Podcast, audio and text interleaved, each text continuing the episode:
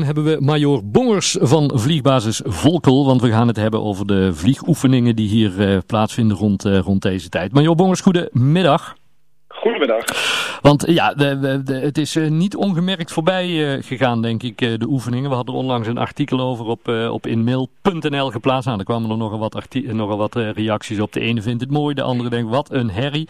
En ik denk, nou, we gaan eens even vragen wat, ja, wat nou een beetje het nut is en het doel van die, van, van die oefeningen. Want laten we eens even, even kijken, zes weken lang of zo zijn we speciale oefeningen aan het doen, hè? nee, geen zes weken. Het zijn twee weken. Oké, okay, ja. Yeah. Ben ik goed te verstaan? Ja, hoor. dubbel trouwens. Ja, hartstikke goed. Oh, Oké, okay, prima. Nee, de oefening duurt uh, twee weken. Mm -hmm. Hij is uh, afgelopen vrijdag is hij beëindigd. En uh, tijdens deze twee weken zijn er een viertal F-35 toestellen van vliegbasis Leeuwarden zijn gestationeerd geweest op vliegbasis Volkel. En hebben vanaf onze basis hebben zij hun oefenprogramma gedraaid. Ja, en, en wat zijn dat voor, voor, voor oefeningen? Wat, wat, wat gebeurt er? Kunnen we eens ons meenemen in hoe zo'n oefening eruit ziet? Ja, de F-35 die is in 2019 is die, voor het eerst in Nederland gestationeerd. Uh, de club die op dit moment bezig is om die F-35 helemaal klaar te stomen om daadwerkelijk ingezet te kunnen gaan worden. Die is op dit moment uh, bezig met allerlei trainingen en oefeningen om uh, daadwerkelijk over een aantal jaren ook uh, ingezet te kunnen worden tijdens missies in het binnen- en buitenland. Mm -hmm. En een van die zaken die ze moeten trainen is onder andere ook het optreden en het, het uitvoeren van vluchten vanaf een andere locatie dan vliegbasis Leeuwarden waar ze op dit moment staan. Okay. Uh, nou, en dan had men de keuze van wat gaan we doen. We moeten dus vanaf Leeuwarden moeten elders gaan opereren.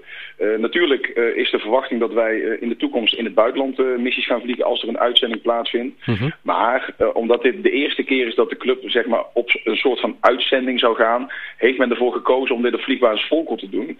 Uh, omdat mochten er zaken spelen uh, waar men achterkomt die mogelijk uh, niet goed gaan of die niet goed zijn afgestemd, dan is het veel makkelijker om die, om die op te lossen dan dat wanneer men in het buitenland zou zijn. Ah, dus de keuze van Volkel is gewoon puur de locatie dicht bij Leeuwarden in Nederland. Ja. Dus mochten de zaken fout gaan kun je die ook makkelijk weer herstellen. Ja, en dan, dan, dan, ja, dan horen we ze hier vertrekken vanaf, vanaf Volkel. En waar gaan ze dan naartoe bijvoorbeeld? Hoe, hoe ver vliegen ze met zo'n oefening?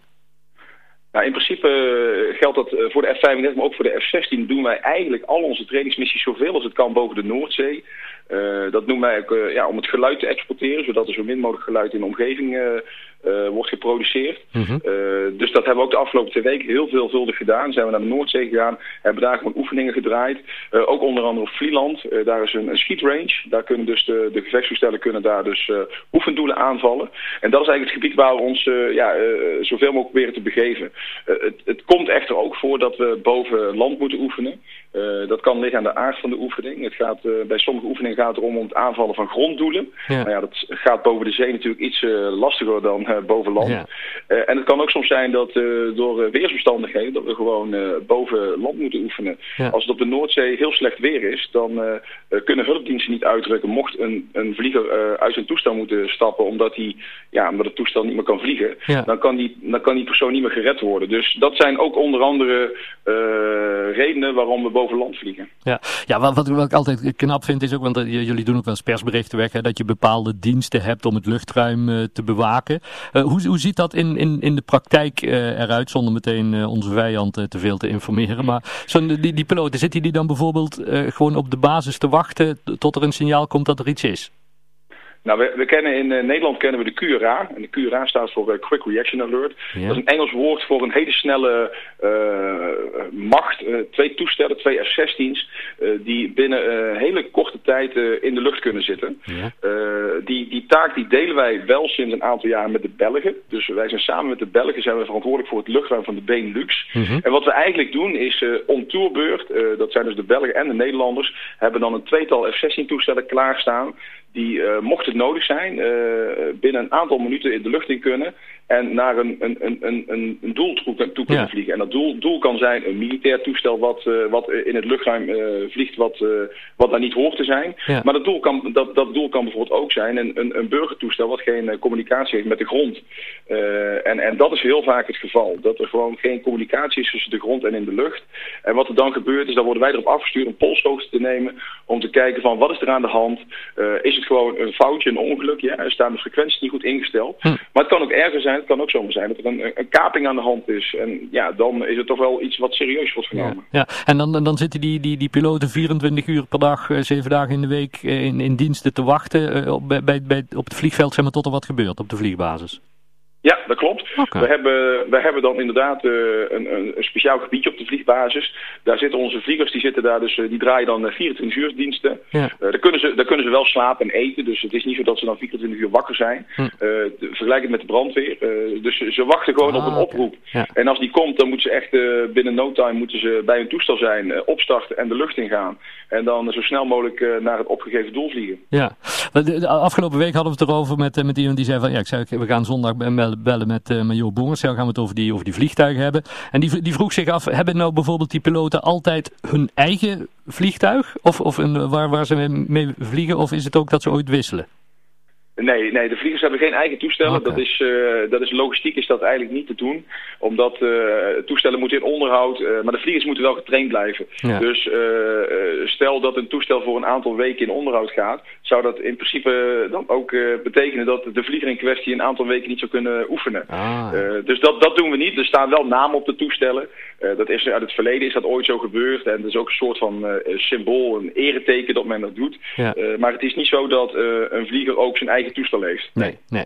Um, in, in de persberichten, in de aankondigingen dat, dat deze uh, oefeningen waren de afgelopen twee weken, ja, dan staat er ook altijd dat mensen kunnen reageren als ze klachten hebben of iets meer willen, willen weten. Komen daar veel reacties op, uh, meneer Bongers? Ik moet zeggen, we hebben de afgelopen twee weken hebben echt inderdaad heel veel uh, klachten gekregen. Uh, ja, de reden daarin uh, is divers natuurlijk. een nieuw toestel komt, de F-35, maakt toch een ander geluid dan de F-16. Mm -hmm. dat, zien we ook, dat zien we ook heel veel terug in de klachten. Dat, dat mensen heel vaak refereren aan, dit was een F-35. Mm. maar wat we ook heel veel terugzien in de klachten is dat mensen, want mensen kunnen een omschrijving doen. Daarin refereren ze ook heel vaak aan het gegeven dat, sorry, dat men vanwege corona moet thuiswerken. En, en dat men nu men aan het thuiswerken is, dat men de vliegtuigen veel meer hoort. Oh, ja. Uh, dus, dus blijkbaar is dat ook een reden dat mensen ons meer horen, omdat ze vaker thuis zijn. Ja. Uh, dus dat, dat zijn de factoren die wij zelf in ieder geval in, in, in de omschrijving van de klachten kunnen herleiden. Hm. Ja, ik, ja, ik moet zeggen, ik, ik behoor zelf tot, de, tot de club en mensen die ik vind geweldig, die, die de lawaai waar overkomt, die, die, die kracht van die, van die machines. Maar ik kan me voorstellen dat er mensen zijn die zeggen, ja, ik, ik vind het maar een herrie. Ja, absoluut. Kijk, uh, uh, geluid is subjectief. Uh, u zegt het zelf. Ik vind het heel mooi geluid. Ja. En de ander vindt het verschrikkelijk.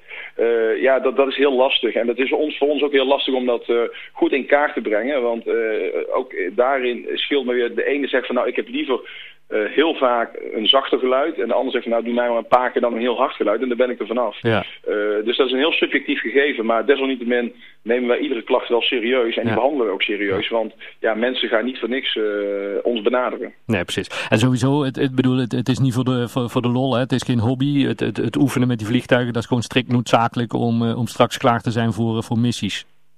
Ja, ja, absoluut. Kijk, mensen zeggen dat wel eens, en dat lees ik ook wel eens in klachten terug, dat mensen dan zeggen van ja, jullie zijn gewoon spelletjes aan het spelen, en een beetje cowboy en indiaantje boven in de lucht. Ja. Uh, ja, neem, neemt u van mij aan, uh, al onze vliegers, maar ook het andere personeel, dat zijn allemaal professionals. En uh, wij doen er echt alles aan om gewoon op een veilige, verantwoorde manier onze trainingsmissies te doen. Ja. En ja, een, een gevechtsvliegtuig dat geen geluid produceert. Uh, ik, ik zou het graag uh, zien, Ja. maar ik ben bang dat dat nog uh, ja, dat dat toekomstmuziek is. En, en misschien dat het er ooit van gaat komen, maar ik acht die kans zeer klein. Ja. De F-35 zijn nu weer terug naar Leeuwarden?